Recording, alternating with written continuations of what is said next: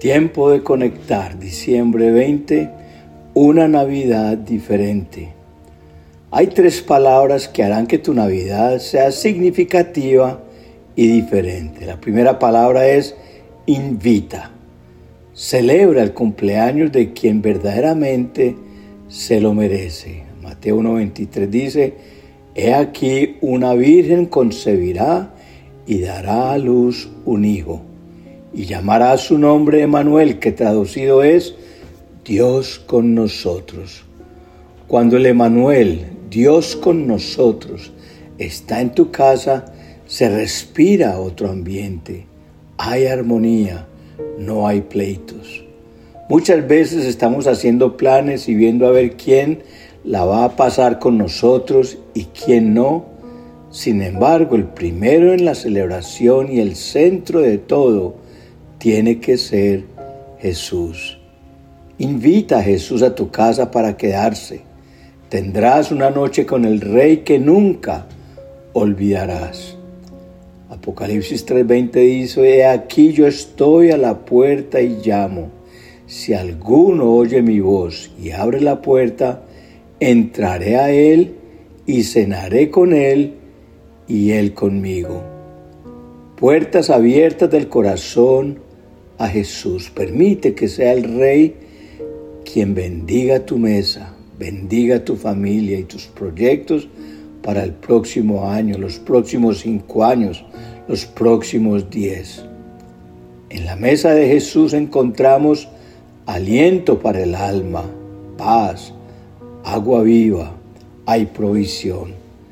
¿Qué sucede en la mesa del rey? Proverbios 16:15 dice, cuando el rey sonríe hay vida, su favor refresca como lluvia de primavera. Y Cantares 2.4 me llevó a la casa del banquete y su bandera sobre mí es amor.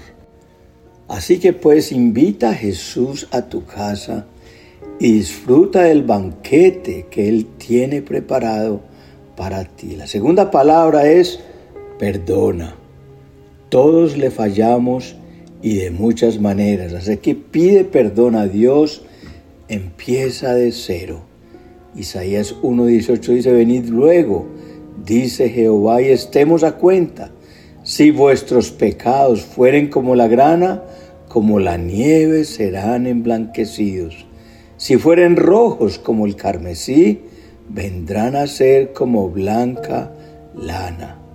El mejor regalo que te da Dios hoy se llama un nuevo comienzo.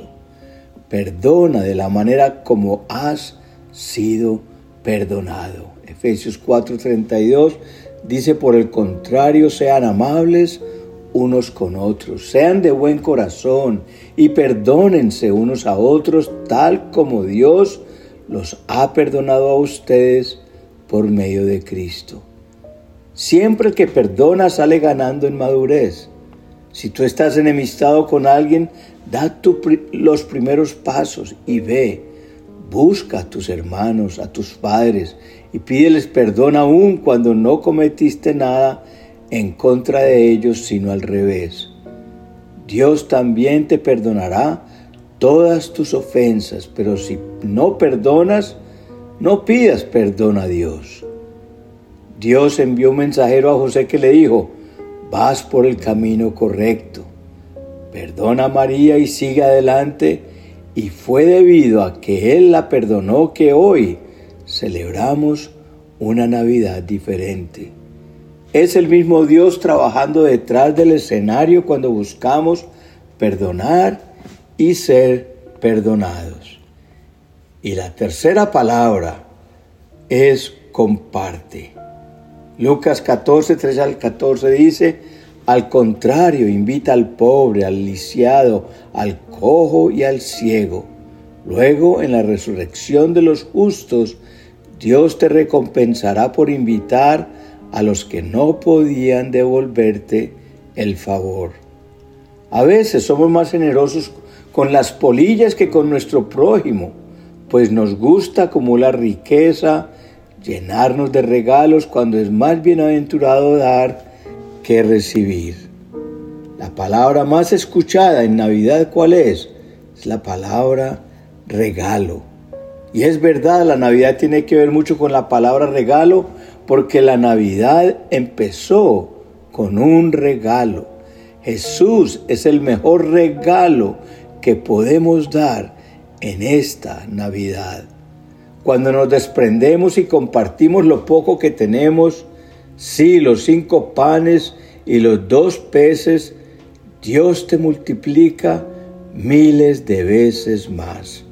Proverbios 11:25 dice, el que es generoso prospera, el que da también recibe. Al ser generoso le das argumentos a Dios para seguir bendiciendo tu vida. Hebreos 13, 1 al 2 dice, permanezca el amor fraternal. No olvidéis de la hospitalidad, porque por ella algunos, sin saberlo, hospedaron ángeles. Sé tú ese milagro de Navidad. Haz algo inesperado. Lleva un mensaje de esperanza para los que están tristes. Dios te puso en esta tierra para que seas de bendición. Hoy decido que mi corazón se convierta en ese pesebre donde nacerá Jesús.